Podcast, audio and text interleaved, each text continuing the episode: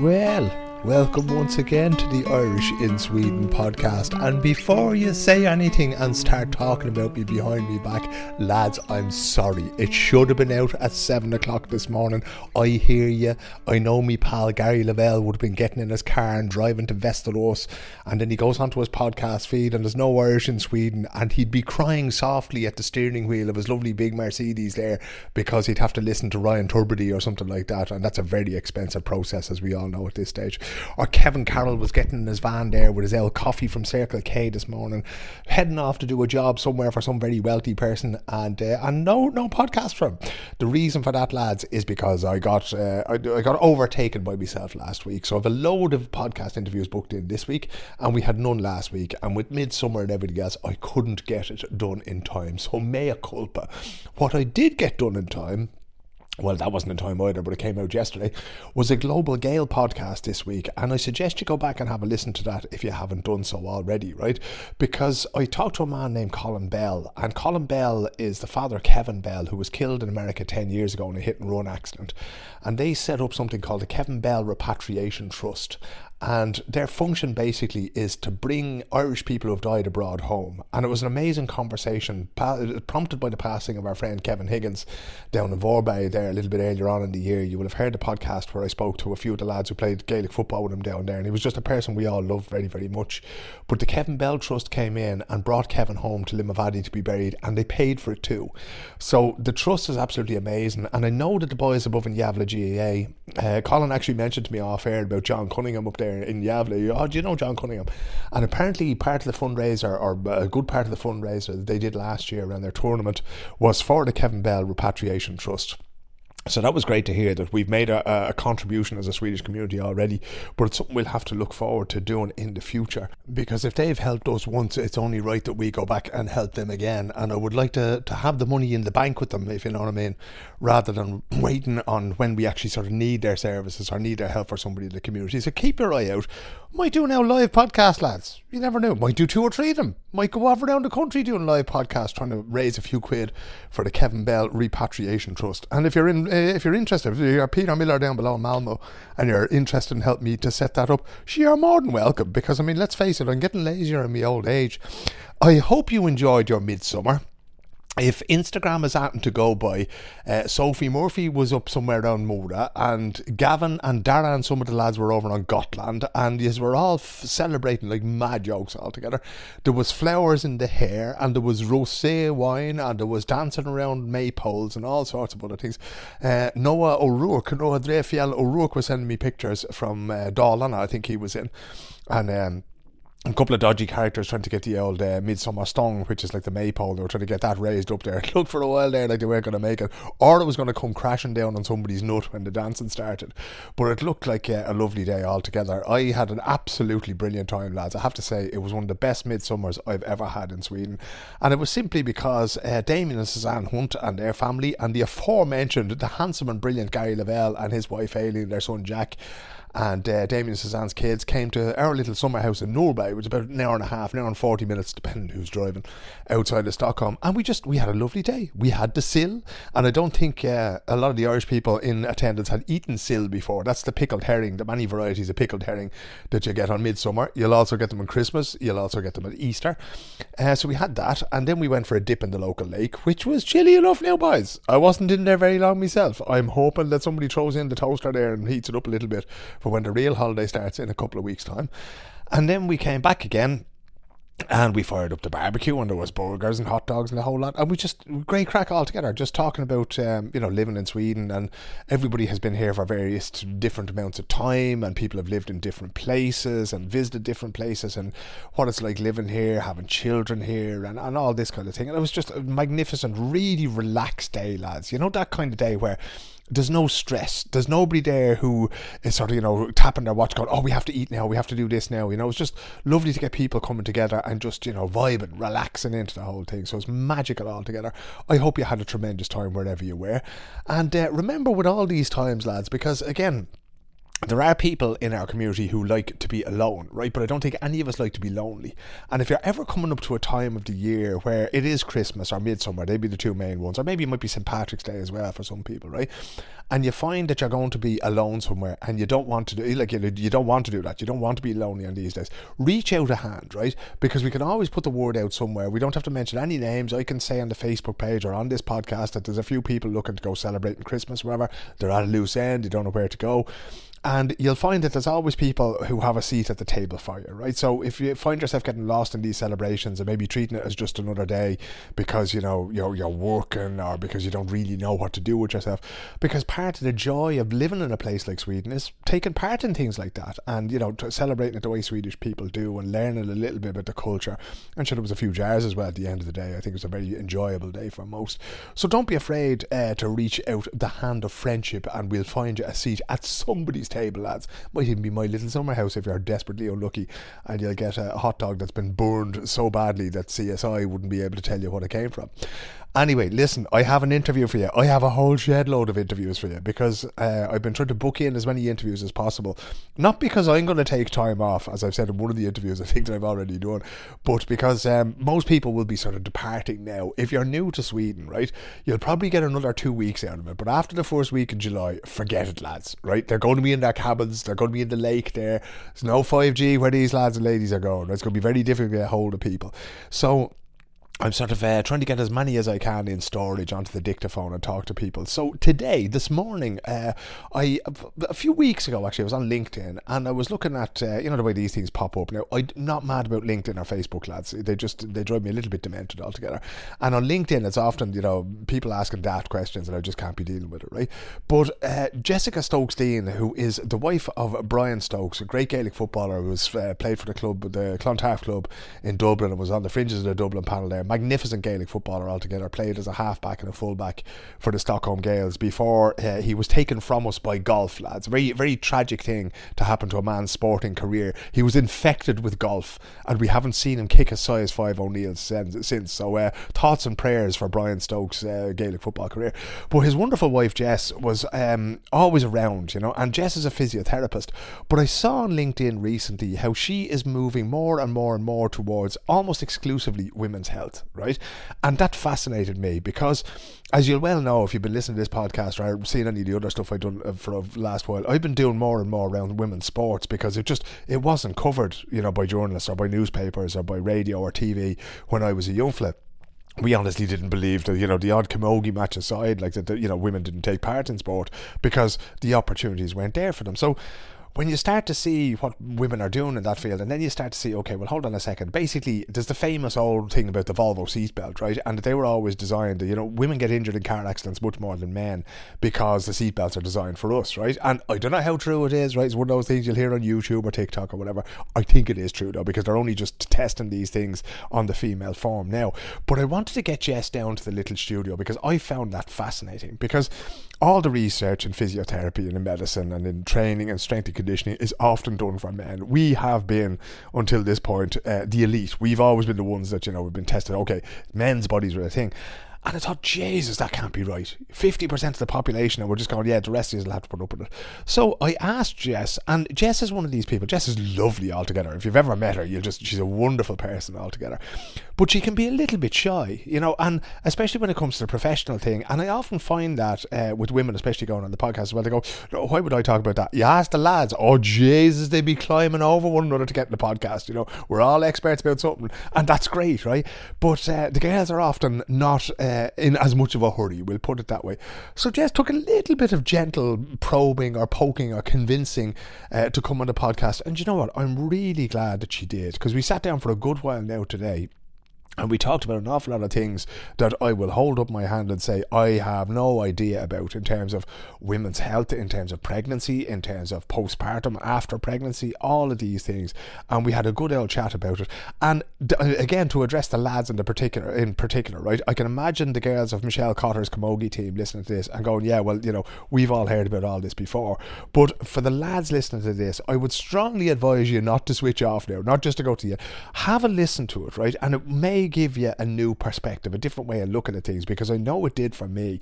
And fatherhood in general, and, you know, uh, being the birth of my first child, that kind of thing, uh, all those years ago, eighteen and a half years ago now, I learned an awful lot very, very quickly, and I still know nothing. But thankfully, Jess was able to come down and to educate me a little bit about it today. So here she is, Jessica Stokes Dean, on women's health and training and physiotherapy and physiology and all that good stuff on the Irish in Sweden podcast for you.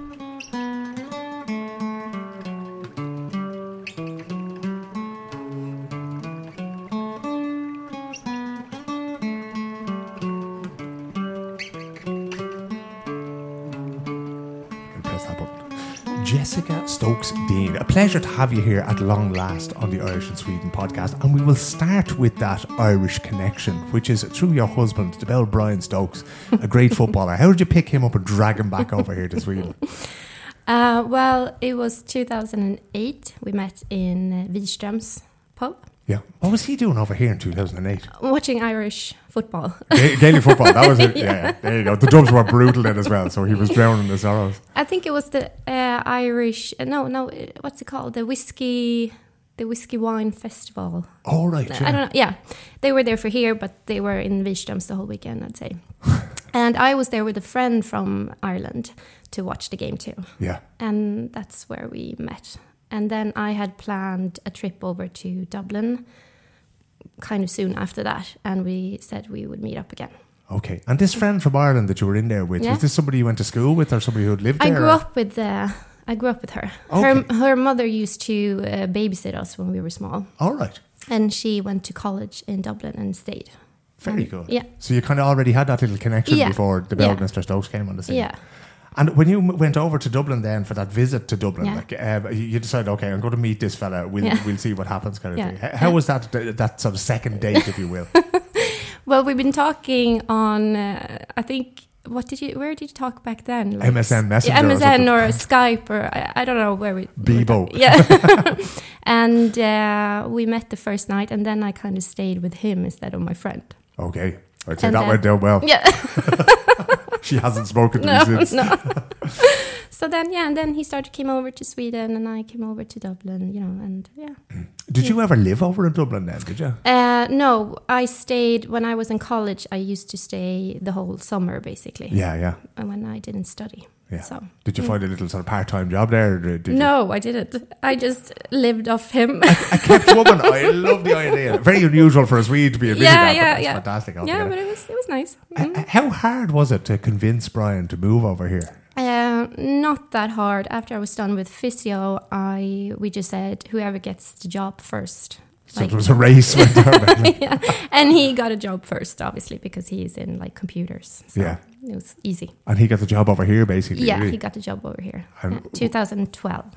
God, it's funny because like when you mentioned years like that, two thousand twelve, and there's yeah. always like, I've been here since nineteen ninety-nine. So yeah. there's me, and then there's basically, you know, there's a couple of us, you know, Lockie and a few others. Yeah. And then there's everybody who came after. Yeah. And, and was, you were and, first. And it actually seems like a really long time ago yeah. now, but it does. It also seems like yesterday. Yeah, I know. Thing, yeah. You know? Uh, uh, but were you finished with your studies in physiotherapy when he came over then? Yeah. Uh, yeah. So uh, two thousand twelve, I was done. And that's when I started to apply for a job, and he started to apply for a job here. And then he came over. Over. So mm. I was done. And I was up in Luleå, actually. I didn't study in Stockholm. Okay, you were so it was really, yeah, it was a long distance. Yeah. And, and did Brian visit you up there at all? Yeah, yeah. We met two thousand eight and I was done two thousand twelve. Yeah. So... There was we plenty went. Of over and back, plenty of air yeah. miles racked up. Ryanair. Yeah, oh, I'd say they made a fortune out of it altogether. How difficult was it? Because it's one thing coming over here for a weekend and going yeah. to Luleå and the Northern Lights yeah. and all this kind of. It's a different thing entirely getting a lease on an apartment together and moving in and saying, okay, yeah. this is us now. Yeah. Uh, from your perspective, was he sort of dependent on you in the beginning in terms of, you know, finding his way around or that, or was he able to mm. independently set himself up? I'd say he was in, independent. He loved you for saying that. You know. Yeah, but I have to give him that because he started to work immediately when he came over. Mm. We lived with my parents and then we started to look for an apartment to buy. So we yeah. didn't rent. Geez, you weren't hanging around, really? Yeah, so we were saving. Well, he had more time to save than me, obviously, because he'd been working for years. Yeah, yeah. But uh, yeah, we found an apartment and we, we bought it. Mm. Mm. It used to drive my missus mad, you know, when I was learning Swedish, and then, you know, mm. I'd be using my broken Swedish, and then yeah. she'd go, I just don't have the patience for this, you idiot. Kind of thing, you know? Yeah. Was there anything like that that sort of bothered you in the beginning when you moved over first? You know, the silly questions that we end up having to ask because it's not like Ireland. Yeah, uh, well, kind of, but we already kind of, we'd done that already before he moved here. Had you? Yeah, you got yeah. all that out of the way. Yeah, a bit. It was more me, I think, asking about the Irish ways, I'd say. Yeah. Yeah. And then ah, he just, he's very good at just, okay, this is it now. Yeah. Yeah. As you say in Swedish, man tar seden dit man går. Yeah, exactly. When yeah. in Rome, do as the Romans yeah, yeah. do, kind of thing. Yeah? He was very good, and he fitted straight in when uh, when he started playing football with the Stockholm Gales. He yeah. actually came down the first training he came to. I think some of his friends got him like a tracksuit top okay, as a yeah. leaving present, and he came down and went, "This this guy looks like he's been here for years," yeah. and then he fits straight in again. yeah, you know? yeah. Um, yeah. Tell me about the physiotherapy thing, because that was one of the things you recently completed uh, another sort of qualification or study into into women and injuries and sports and physiotherapy yeah. and that kind of thing. Mm. Where did the uh, the interest in physiotherapy come from to begin with? What made you go all the way up to Luleå and study that? Uh, well, I used to compete in ballroom dancing, and then in um, I, I also went to school, and I went to the instead of like what you say uh, naturkunskap. How would you science? That kind yeah, of thing, I, yeah, I I did dance. Yeah, that was my kind of, and uh, I had injuries obviously. And then it's is ballroom dancing very violent, is it? Not really. But you know, you have small injuries, and I met a lot of physios, and that kind of made me become interested in it. Yeah. And realizing like I won't be able to live from dancing, you know. Yeah. It's not a like career in that for me. Um, so that's when I yeah. I decided then that that's what I want to do. Mm. What kind of injuries do you get in dancing? And I imagine, is it a lot of sort of, you know, where joints get worn out and yeah. muscles get pulled and yeah. that kind of thing? You know? Yeah, yeah. And th- that sort of created the basis then for, right, I'm going to go to Luleå and study this. Yeah, I didn't want to go to Luleå, but it was very hard to get in anywhere else. Yeah. And so they, I basically got an email. I just met Brian. I got an email saying, like, you got in in Luleå, you have to be in two days, otherwise you'll lose the spot. I go, but ah, shit. So I just called my mom and said, what should I do? She's like, yeah, well, you want this. So I just packed my bags and explained to Brian that I will be going, you know, up the north. He's like, oh, that's fine. I was like, but do you, do you realize how far up it is? And you still go, that's fine, because he's yeah. not going to look at the map, is he? Yeah. I, I, yeah. So uh, that's so two days. And then I was there. How so, how soon after that did Brian come to visit? How soon after that did he realise how far north? Yeah, I, I'd say he came just after like, I'd say two, three months or yeah. something like that. And he said he bought a winter jacket. Oh, God. And I can say it was not a, a winter jacket. That might be a winter jacket in Clontarf. Yeah, but not when it's like minus twenty-five. So, yeah. Mm, was, yeah. That, was that a shock to the system for you both? Yeah, it was, yeah. It was.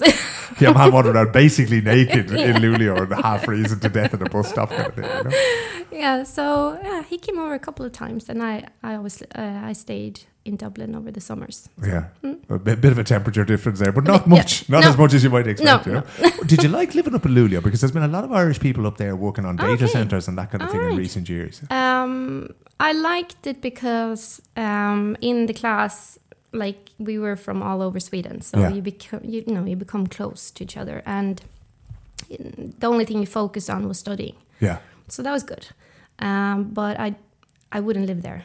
It's so. Not the kind of, was it was it just a bit too small kind too of thing? Too small. Yeah, yeah, uh, I think so. Yeah. And here, when you live in Farsta, you have sort of everything around. You yeah, know, you're only yeah. you know half an hour from the city centre. Exactly, and that kind of thing. And a know? Bit too dark and too cold. Was it because this is the problem I have, right? I moved here in nineteen ninety-nine, and I still can't get used no. to the darkness yeah. in the winter, right? Yeah. But you, but that's not unusual. You have the same thing when you're away up there, and it oh. just doesn't get bright. No, it doesn't get bright. And in the spring, it kind of never goes dark. Yeah, which was also hard. Because you kind of lose track of time. What the hell's going yeah. on here? Yeah, and you don't get as tired, but you kind of are tired. It's, uh, yeah.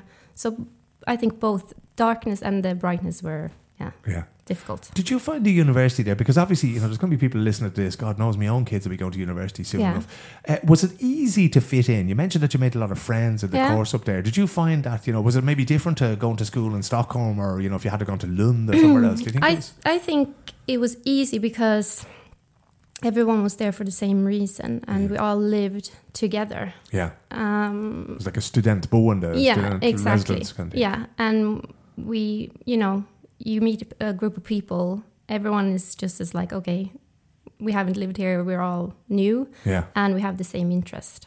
Yeah, so it was nice. That was pretty mm. cool there. Yeah, you know? And are you still in touch with a lot of the people that you would have gone to school with? Uh, you know, just a little bit. We're all spread out. Yeah. And it's been like te- over ten years now. So, yeah, um, since we started. Um, but we talk a little bit, but not, no, I wouldn't say I'm close to anyone. Really. Yeah. Mm. When you graduate from university then, you're a physiotherapist, right? Mm. And the first thing you had was a whole lot of bums from the Stockholm Gales going, Jess, there's yeah. something wrong with me here. yeah. But like, how do people, like if we do have young people here now who are involved in sport, and mm. we had Harry who ran the Stockholm Marathon recently, we've had Simon who does a lot of cycling, and I haven't seen him play football in ages because mm. he has injuries.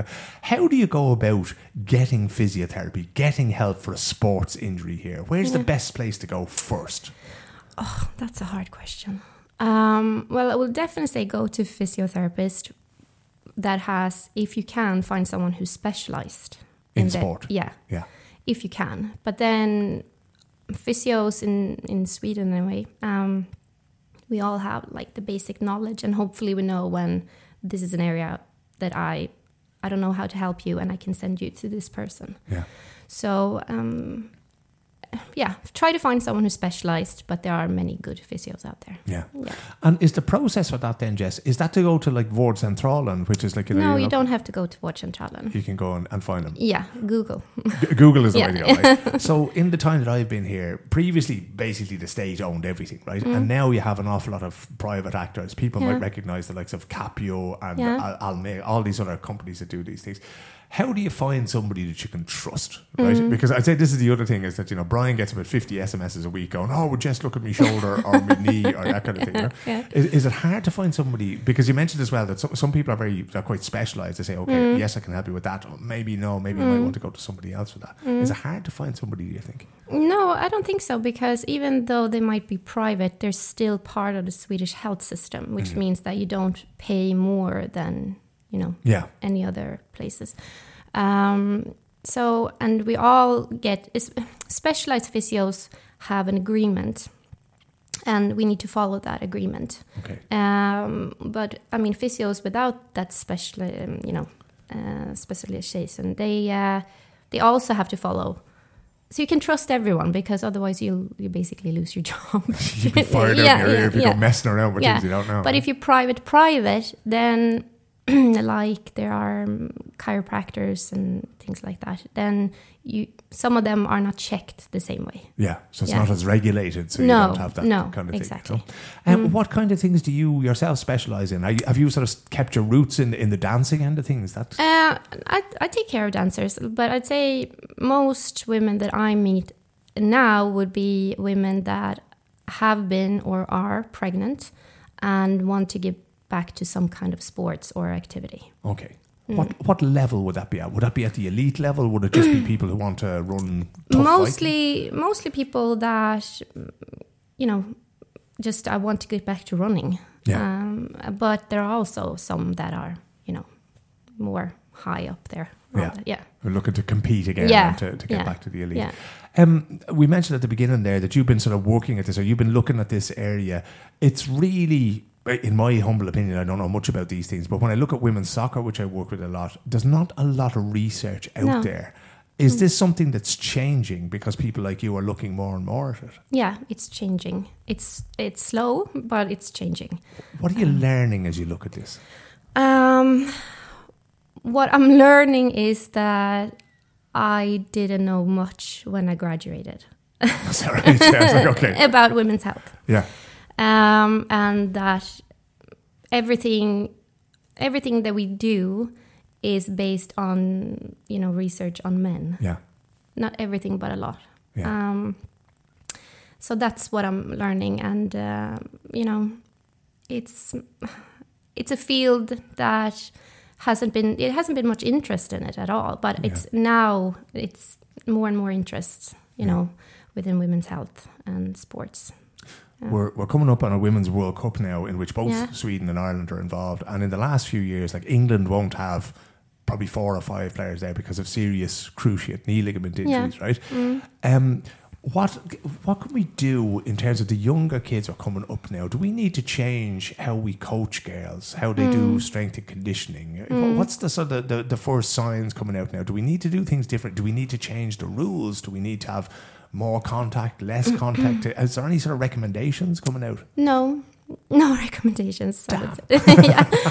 But um, I'd say the focus is more on like women getting back to sports after uh, labor. Yeah, that's. Um, but no, no specific recommendations on younger kids. Mm. Like, I mean, there are obviously interest and some opinions about it, but there's nothing like we know this. There's nothing concrete yet no, that we can say about. No, yeah, because no. it was only a few years ago that. Um, Previously, if women were playing football, they would have to buy men's football boots. Yeah. And then the manufacturers would, hang on a second, women's mm. feet are, are different. Yeah, you know? So exactly. they started to change those yeah. things, you know. Mm. Um, I was speaking to a footballer down in Gothenburg a, a while back. She had a baby. She So she might be playing for Sweden. Yeah. Aileen Rubinson is her name. She won't mind mm. me mentioning it. She had a child during the pandemic because she went, hey, there's no football. So herself yeah. and her partner went off and they had a baby. Yeah. And she told me something fascinating. She was saying that she was faster and she had more yeah. stamina Yeah. after having a child. Yeah. I was going, I had so much less stamina after my wife had children. Have you any idea how that works? She mentioned that the blood flow is increased, that kind of thing. Yeah. Is that the kind of thing you come across? Like in in the whole pregnancy, testosterone will increase for a woman about seventy percent. Wow. Yeah, so that's a lot. Yeah. And especially in the third trimester. Yeah. So if you're able to, you know, train, then you really should. Mm. But then there are other reasons why you might not be able to. You might have pain. You might be, you know, the doctors might say, no, you shouldn't for other reasons or whatever. But if you can and you feel, you know, then you really should continue training, and especially in the third trimester. And it, maybe she was able to do that. And that's why she felt so good afterwards. But, I mean, after labor, hormones also drop. But everyone is individual. You know, like yeah. y- you might be, and how much sleep are you getting, you know? None is the yeah. yeah. mothers, yeah. But it's not, yeah, that can happen. Yeah. Like you feel better, yeah. Mm. Is there a thing that, like, you know, it, there is, there's two points really when a lot of women drop out of sport, and again, I'll defer to your sort of superior knowledge, but one is when girls are about fifteen mm. and they just go, right, you know, for some reason there's just a cliff that they fall yeah. off there because yeah. they go off doing things with friends or whatever. Yeah. And the other thing is when they have children. Yeah. Do, do you have any idea of how many women actually just fall out of sport completely after their first child? No, I don't have a number, but I'd say it depends on um, how, the level, like how much help are you getting? Yeah. And uh, a lot of women, they play like soccer, or, you know, they don't have their own physio or their own, you know, they're not taken care of in the same way as men might be yeah. in, on the same level. And um, so I think that could be a reason, um, you know, lack of knowledge within the area. How to help. Um, so, yeah, or maybe you just feel like this is a new era of my life and mm. I, I don't want to continue. It's not as important to me anymore. Yeah, it's know? making the time for it as well, yeah, I suppose, yeah, you know? Yeah. I'm just thinking of all the lads listening to this who play golf. Yeah. We, we'll say nothing about them, right? Um, you have two children yourself. Yourself yeah. and Brian have two beautiful children. Um, yeah. What is your own relationship to sport now? Are you able to get out and, and run or to do the things that you want to no, do? No, I would... I No. But it's not just because of the children. I also had uh, three knee surgeries after my first child. So that w- it was more that than time. And yeah. Uh, yeah. Um, but I try to get, you know, like exercise in, but it's nothing like it used to be. Mm. Yeah. When you were dancing and, and competing yeah, in the ballroom. Yeah, and running. That yeah. used to be my, yeah. Where did the injuries come from? Did they come from the running? Was that? Uh, no, it's, they don't know, but I kind of fell during the... Um, Uh, when I had my child uh, during the labor. Yeah. Yeah. So oh. that could have been a, a trigger. Um, but then I have uh, rheumatoid arthritis. Okay. So pregnancy can sometimes, if you have that, it can trigger. So you feel worse afterwards. So yeah. they figured just figured that out. So now I'm, you know, I got the proper medication and I'm, yeah. Are you feeling better now? Because I'm of feeling that? better. Yes. Yeah. And it's the next thing then, once you start to feel better and stabilise, the next thing going, you're looking at the, the running shoes going... Mm, yeah, yeah, definitely. yeah. definitely a thing like, yeah, yeah, yeah, yeah, definitely. What mm. does exercise give you? Um, you know, a clear head, I'd say. Yeah. yeah, and um, just feeling uh, mentally, for me anyway, yeah. it's uh, an important thing. Just uh, the feeling of after a good exercise mm. session. That's yeah, and also feeling stronger in my work and with my kids. Yeah, you know, you're mm. you're able to do more yeah. than you've been doing yeah. that kind of thing. You know, mm. um, as a physiotherapist, is your sort of diary full? You know, with people from uh, like how long does a consultation take? Is it usually an hour? Or is it half an hour? First appointment an hour. Yeah, and then it's about forty-five minutes e- each time. Yeah. And do you specialise in any particular sort of bits of the body? I know there's one guy out in Sollentuna that uh, mm. has fixed several shoulders, mine yeah. included. Yeah. included that kind of thing. So is there anybody who might be referred to you for a specific thing? Uh, well, mostly it generally like um, now it's more, oh, this person had um, this issue after giving birth and she would like to get back to running. Mm. So that would be, but it, I like kind of the, the groin area. Yeah. Groin, uh, lower back. Um, yeah. There's an awful lot of people could listen to this now going, yeah. okay, she did, Jess would definitely have to hear this one. The, the, the area that you're mentioning there, right? Mm-hmm. The groin, the lower back, and that yeah. kind of thing. These are really, really complex. Yeah. Because right? it's not just one, there's muscles that are, you know, yeah. linked to your knees, pulling at things yeah, up yeah. and down here. It's complex, yeah. yeah. Uh, mm. If I want to avoid those kind of problems, what do I need to be focusing on in training? Uh, well, first of all, slow progression. You know. Are you only saying that now because I've got so much grey in me? No, no, no. Anyone, slow progression.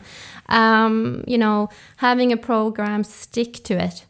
Um, don't just increase every time, you know. Yeah. Um, and same with, um, you know, running. Slow. If you've been away from running, it doesn't matter why, really. Slow progression back. And yeah. then modification, like, how can I change? It's not working out. How can I change it? But I would say slow progression. That's number one. A lot of, like, I think it's just the way we work as humans. Like, we want to, oh, this feels good, so now I can increase, now I can yeah. increase, you know? Um, whereas I'm like, keep this program for six to eight weeks then. Okay.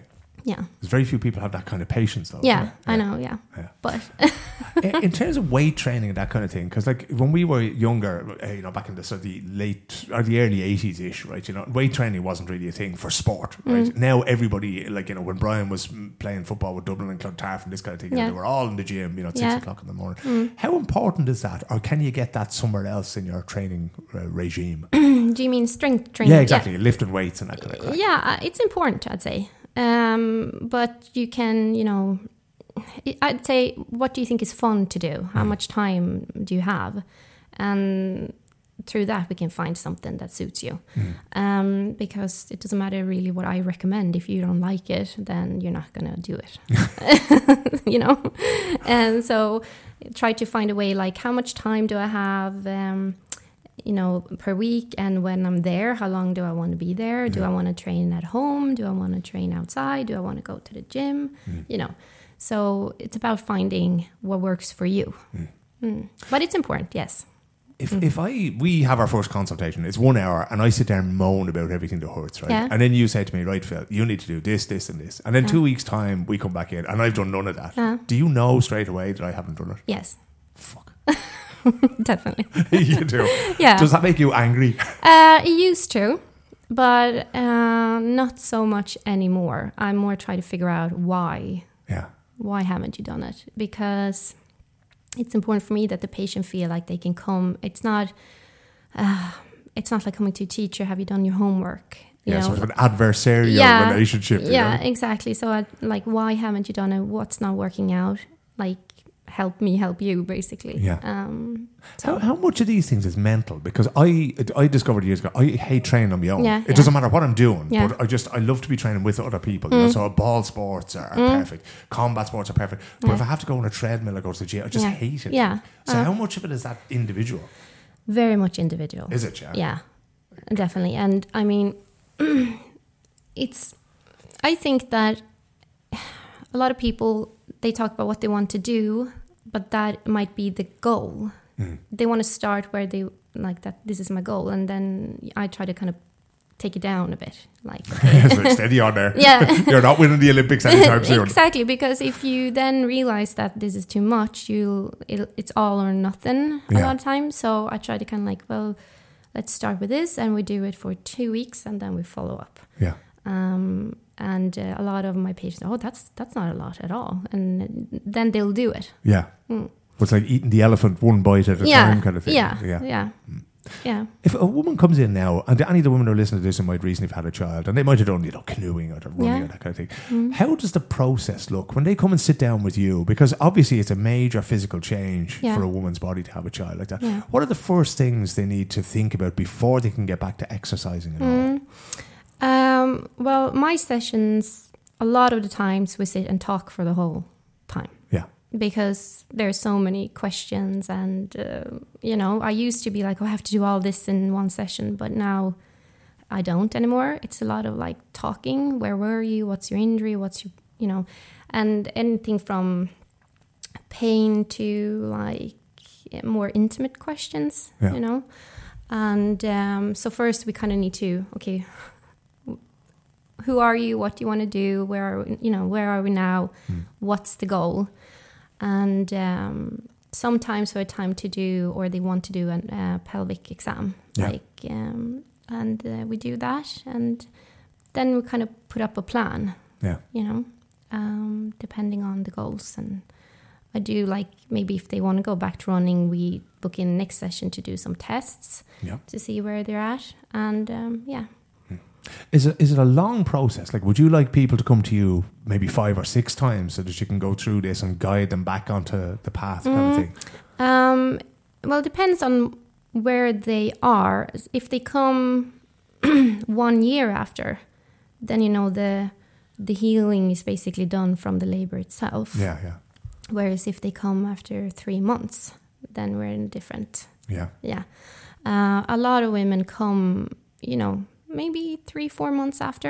Mm. And then the first session is basically telling them that it takes a year yeah. for the body to recover.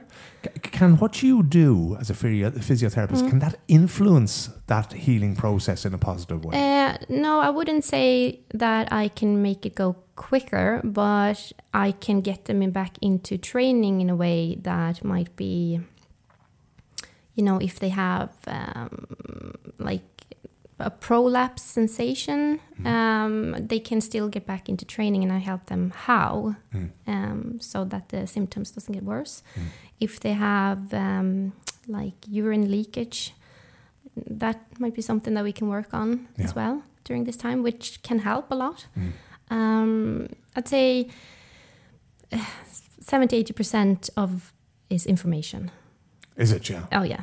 And it's just sitting down talking about these things. Talking saying, and like and helping them. Like, what are you feeling right now? Is this something that I can kind of ignore, or should I listen to this? Mm. Uh, should I, um, you know, regress a bit, or should I modify? Mm. Uh, yeah. Um, in terms of training when you're pregnant, right, mm. have you looked at this at all? At mm. what kind of training is it okay to do? Is it okay to, to play football? Is it okay to, to swim or to play yeah. rugby when you're pregnant? Yeah. Well, basically, it's not okay to skydive.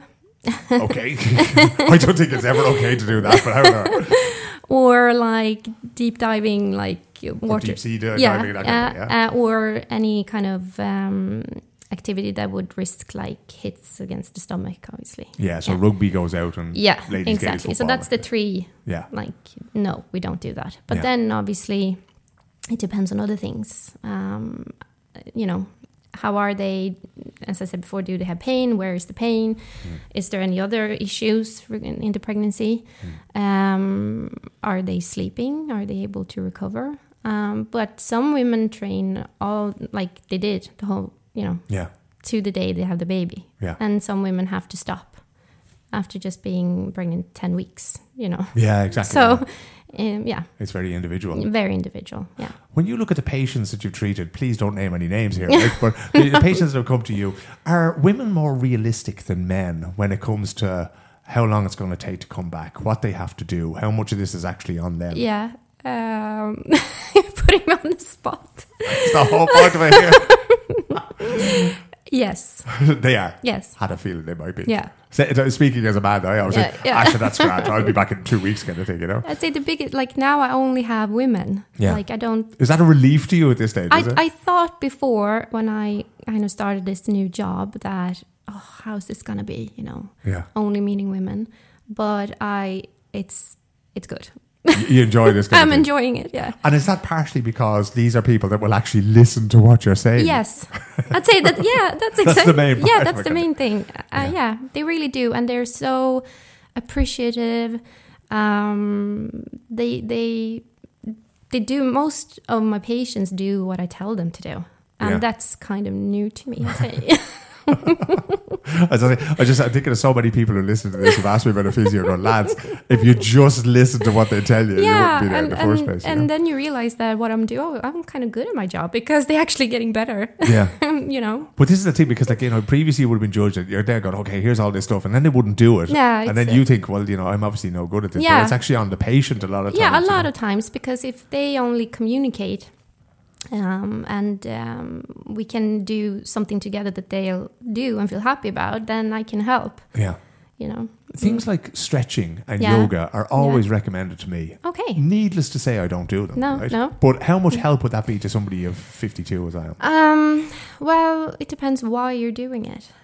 I'd like to be f- flexible. I'd yeah. like to be able to sort of, you know, bend down and tie my shoes without, yeah. you know, threatening my knees, yeah. that kind of thing. Yeah, you know? But then, you know...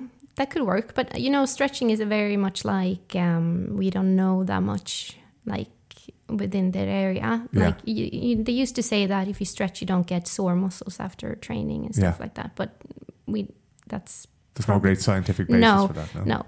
But I usually say like, well, if if a muscle is tense, uh, you can obviously do stretching mm. if you feel that it feels good and I feel better. But I always look at why. Is it tense though? Yeah. Because rarely I'd say that just stretching would fix the it's problem. Fix that, no. Yeah. But it could be good, like a part of rehab. Yeah. Yeah. Mm. Warming up is another thing that, you yeah. know, you'll often see footballers and all sorts of sports people doing warming warm-ups that are longer than the game in yeah. some cases nowadays. yeah. Is there is there a value to that, or is that sort of over? Yeah, it's a value to that, absolutely. But I'd say if you're going to do, let's say you're working on the upper body strength training, standing on the treadmill then for twenty minutes won't, that's, you know. It's not going to hit those no, muscles, is it? No. Yeah. But you can do warming up in the machine or, you know. Mm. Um, but like if you, in soccer or Gaelic football, yeah, you should warm up, definitely. Mm. And that's the whole body, because you use the whole body. Yeah, well, yeah, that's the thing. Like, yeah. As I say, I'm notorious for being absolutely terrible at But, I mean, like, warming up is warming up, not being exhausted after a warm-up. That's the thing. That's what's like, is it hitting the right sort of level? Yeah, really, so yeah. Mm. How important, when you, there's two things I want to ask you about, because physiotherapy is one thing, right? Mm. But you're dealing with a whole person. We've talked about the mental aspect yeah. of it, people not listen to what you're mm. saying. How important are things like diet? Uh, mm. in this as well. Yeah. And, you know, rest is obviously a hugely important yeah. thing. It's coming out more and more mm. in the research that's there. Mm. Would you ever have a conversation about diet or about medicines with people? Who um, diet, I didn't, I have done a nutrition course um, with focus on sports medicine, but I don't feel comfortable in getting involved in people's diet. You don't go sticking your nose in what they have no. for their lunch? Kind of no, I don't. No.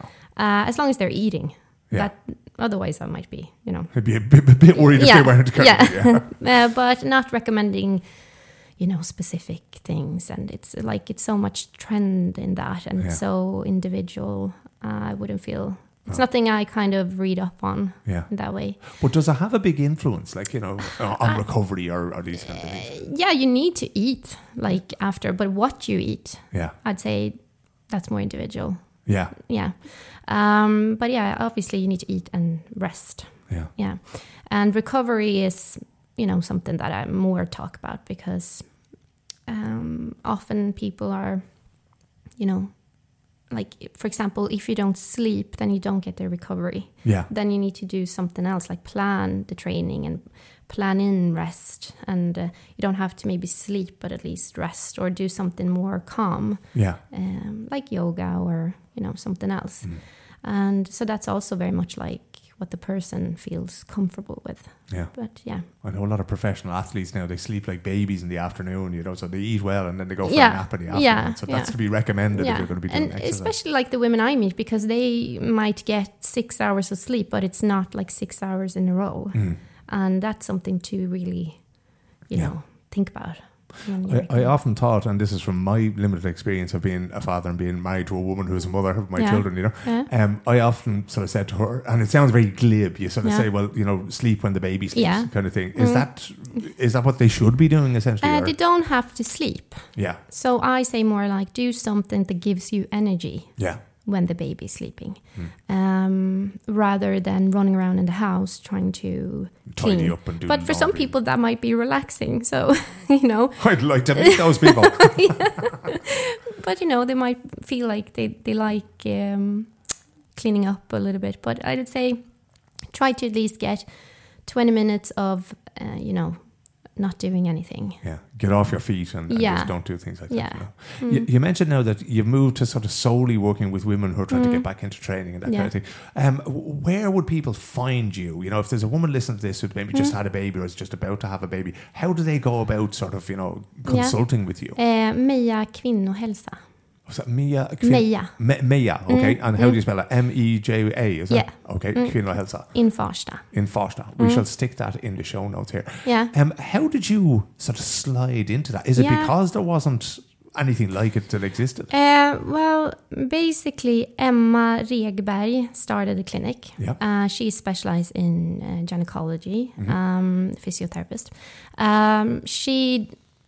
you know, planned to, for a long time, she wanted to start a clinic with that, with women, uh, health in focus. And then she did it, and she wanted different, you know, uh, specializations in the same clinic. Yeah. Um, so I got an email from her, and we met up and had a chat, and then I decided to jump on that. Mm. Yeah. So would she have other sort of specialists there? Would she have like a, you know, nutritionist, and she would uh, have, you know... It's, um, we have one psychologist, mm-hmm. and we have one in elderly's health. Okay, yeah. One in pain, two in gyn, and yeah. And then we have also Hanna, who is there uh, like one day a week. Yeah. She's a physiotherapist, but she works with more like, um, not healthcare, more like private, like groups. Yeah, yeah, okay. Yeah. yeah. Uh, so for say, like, I have a patient that I feel like you don't need healthcare anymore, mm. but they might feel a bit insecure yeah. going into, you know, the, um, the normal. Um, Going back into everyday life kind of yeah, thing. Yeah, exactly. So then they can go with Hanna mm. for a while.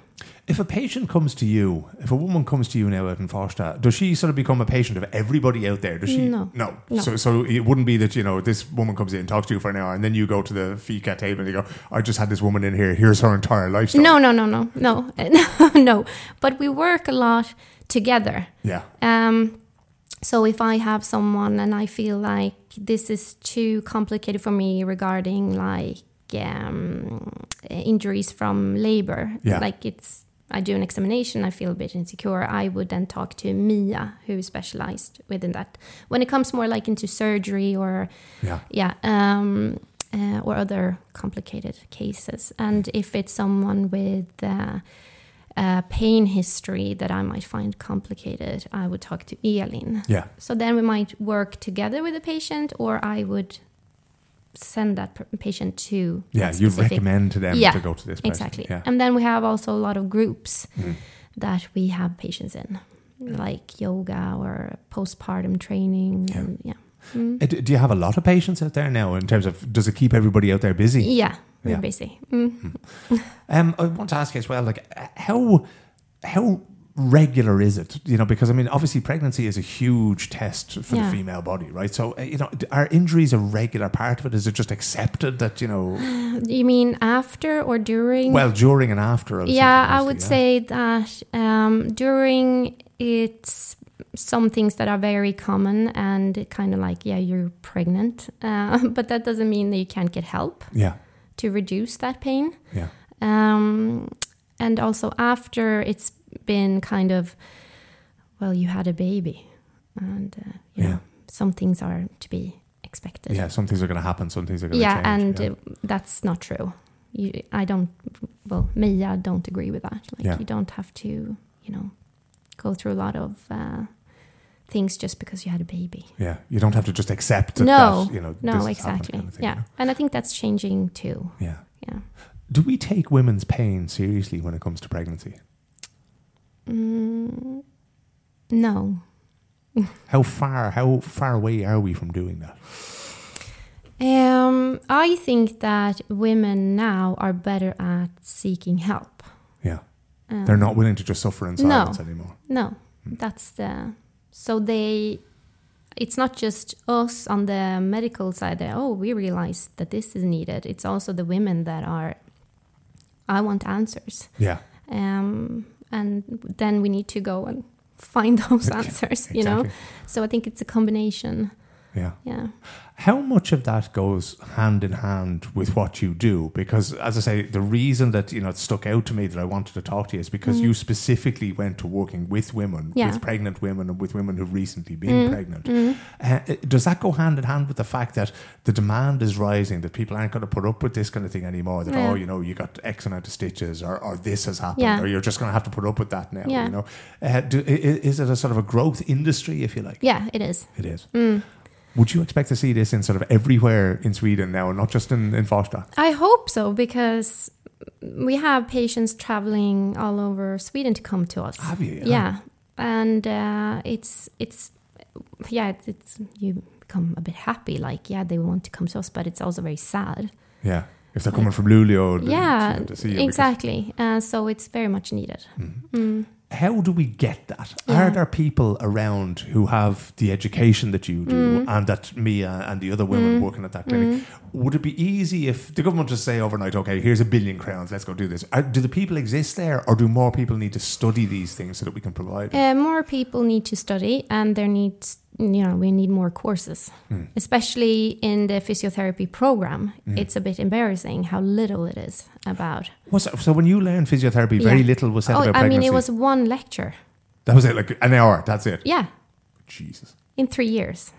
And then I done, you know, obviously a lot of courses afterwards, but even there it's like not many talk about women and, you know, in sports and not much at all. Yeah. Um, and I thought that I kind of knew a lot until I really started to...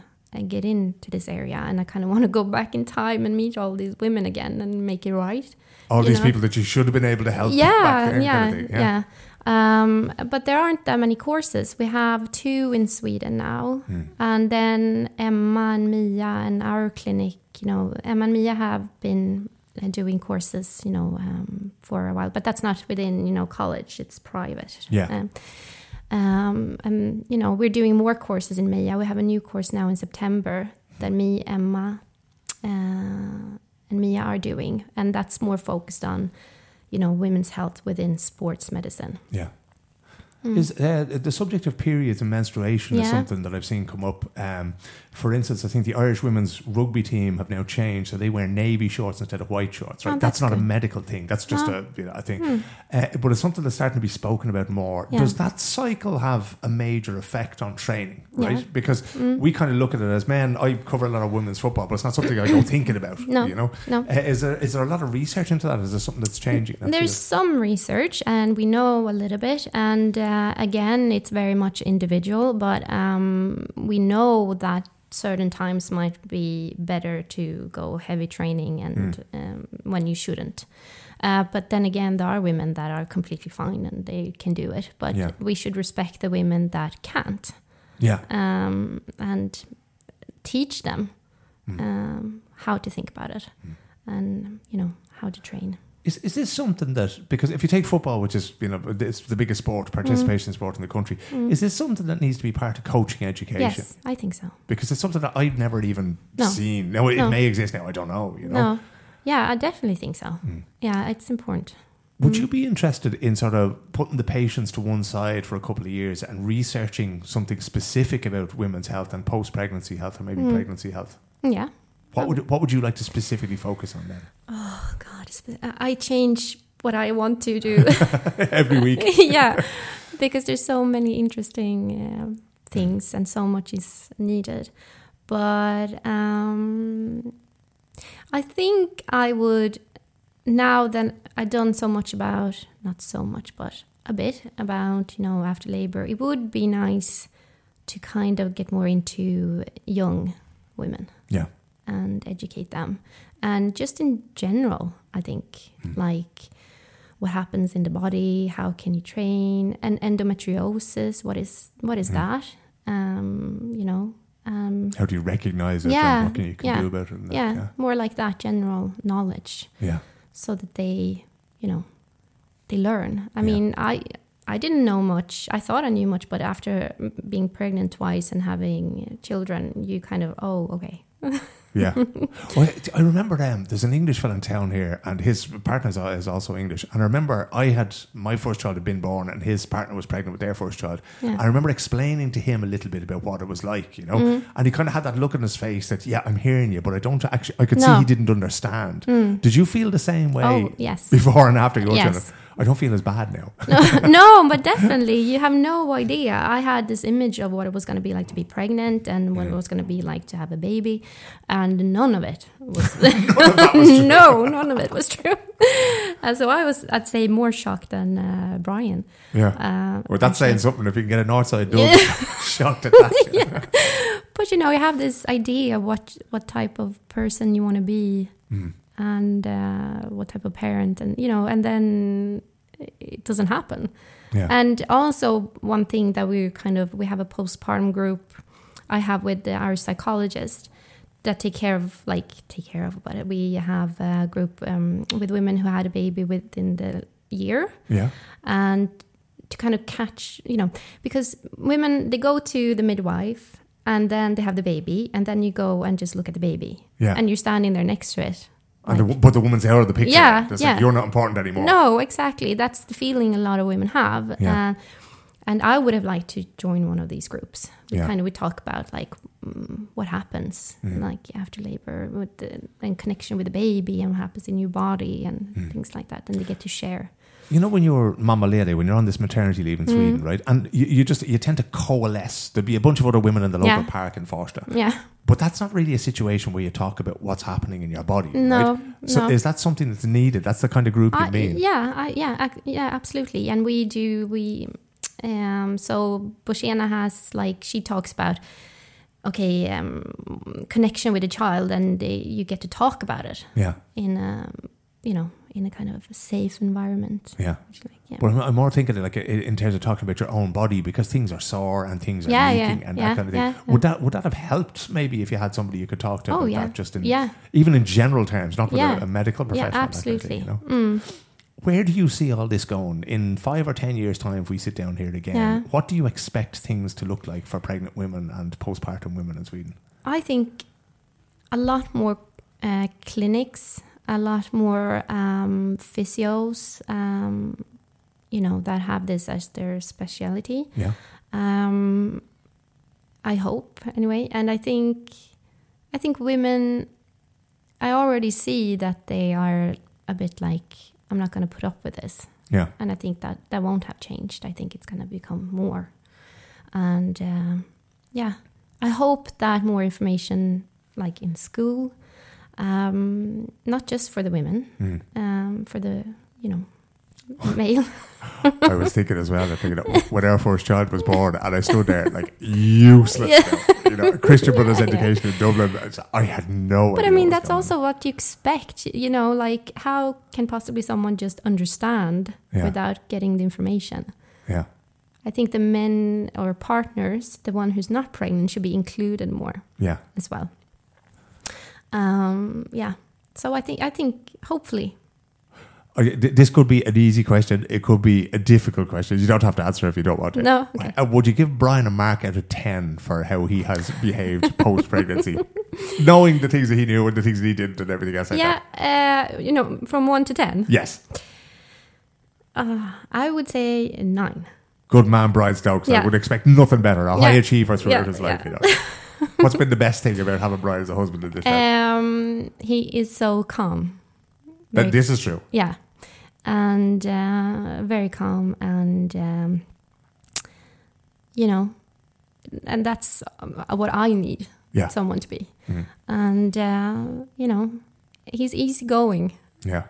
And he doesn't, you know, he doesn't get stressed over things or, and he always thinks through before. Yeah. Yeah. Never too high, never too low. No, kind of no, which can be frustrating as well. But in these type of, you know, situations, very good. That's a, I think they call it lagom in Sweden. Yeah, lagom. He's lagom. He's lagom. Brian Stokes, lagom. The winner of this week's lagom award. One final question, right? If there yeah. are women listening to this who just moved to Sweden, maybe don't know the, the the way the health service works, where they have to go to get help. Yeah. What should be their first port of call if they think they're pregnant? If they think yeah. something's going right, something's going wrong, if they want yeah. to train, where do they need to go to get advice? Uh, midwife. A midwife is the best place to go. Yeah. Yeah. That's where you they will take care of you. And if you go to your local vårdcentral and your local healthcare centre yeah. and say, I need to speak to a midwife, will you they... Can, no, you don't have to go to... Don't have to go there, no? No, you okay. can just look up, where's my closest like midwife and yeah. book an appointment there. And you can go there, no questions asked, and sit no. down. Yeah. Jess, I, I think I learned more in the last forty-five odd minutes than I did in the previous fifty years. Thanks so much for coming down and Thank talking. Thank you so much for having me. Oh, I'm delighted. I'm delighted to be here, really, because I actually haven't been well recently.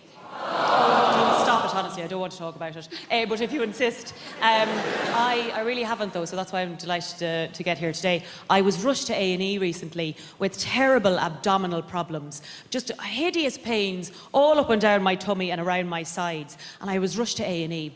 And for about three hours, I thought... Um, and anyone here who ever read a magazine as a teenager will know what I mean, especially the girls. I thought that I was about to have... a surprise baby.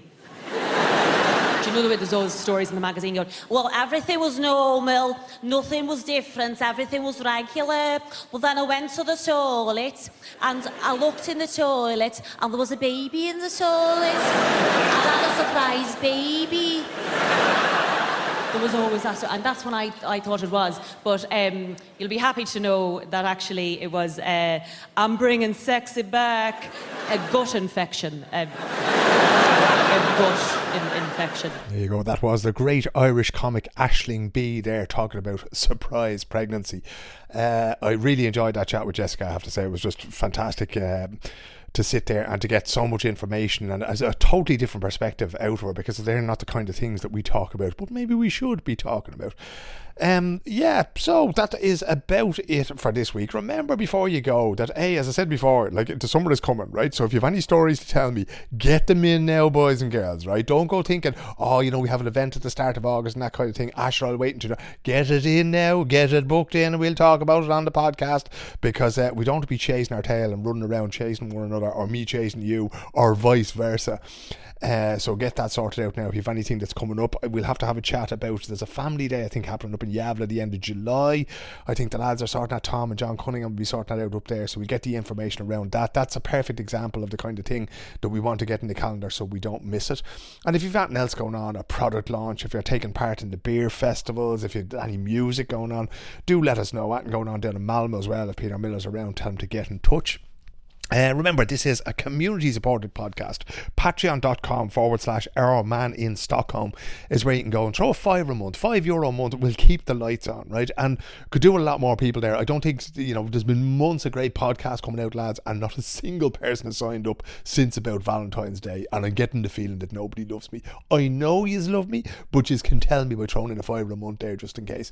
Uh, and it will help me to spend more time doing these things. And as I say, after the um, after the summer holidays, now I will be going to some of the companies that are operating here in Sweden and looking for some support, because I think that this does have value to our community here, and if you can sort of contribute in any way to keeping this going, I'd be very very grateful for that. You can also swish a few bob to one two three two four two four one six six, so get the phone out of your pocket now, uh, one two three two four two four one six six, and that will go straight into the business system, and my fantastic accountant Julia will fix that up, and she'll pay the V A T, and she'll make sure that the tax man is taken care of, and what whatever's left over she'll throw into the coffers for keeping the lights on and the microphones running here. So that is about it for this week. I think, uh, I don't know if I'm allowed to tell people this, but there is going to be a reception now, because uh, that's happening this week, actually tomorrow. I'm speaking to you on Monday, and the reception is tomorrow, Tuesday the twenty-seventh of June, and that is for Ambassador Austin Gormley, who it seems like he only arrived a minute ago, and now he's moving on to b- bigger and better things in South Africa, and he's been an absolutely tremendous ambassador for our country, but also for us as a community. So I'm hoping to be there. I might talk to one or two people. I might get emotional. I may may not be able to talk to anybody at all.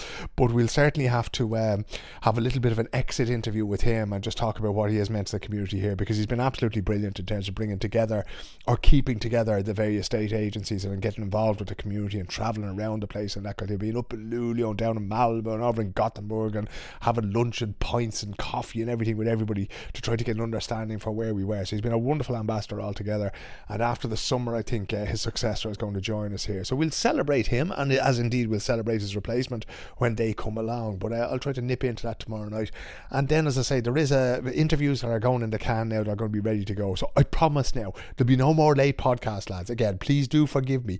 Uh, you'll be getting them whether you're in your hammock or in your van or out on the highways and byways. You will be getting an Irish and Sweden podcast at seven o'clock Central European time, as you have become uh, so used to over the years, because that's what we do here. Listen, I'll talk to you again next week. Take care of yourselves, take care of one another, and uh, I'll see you around.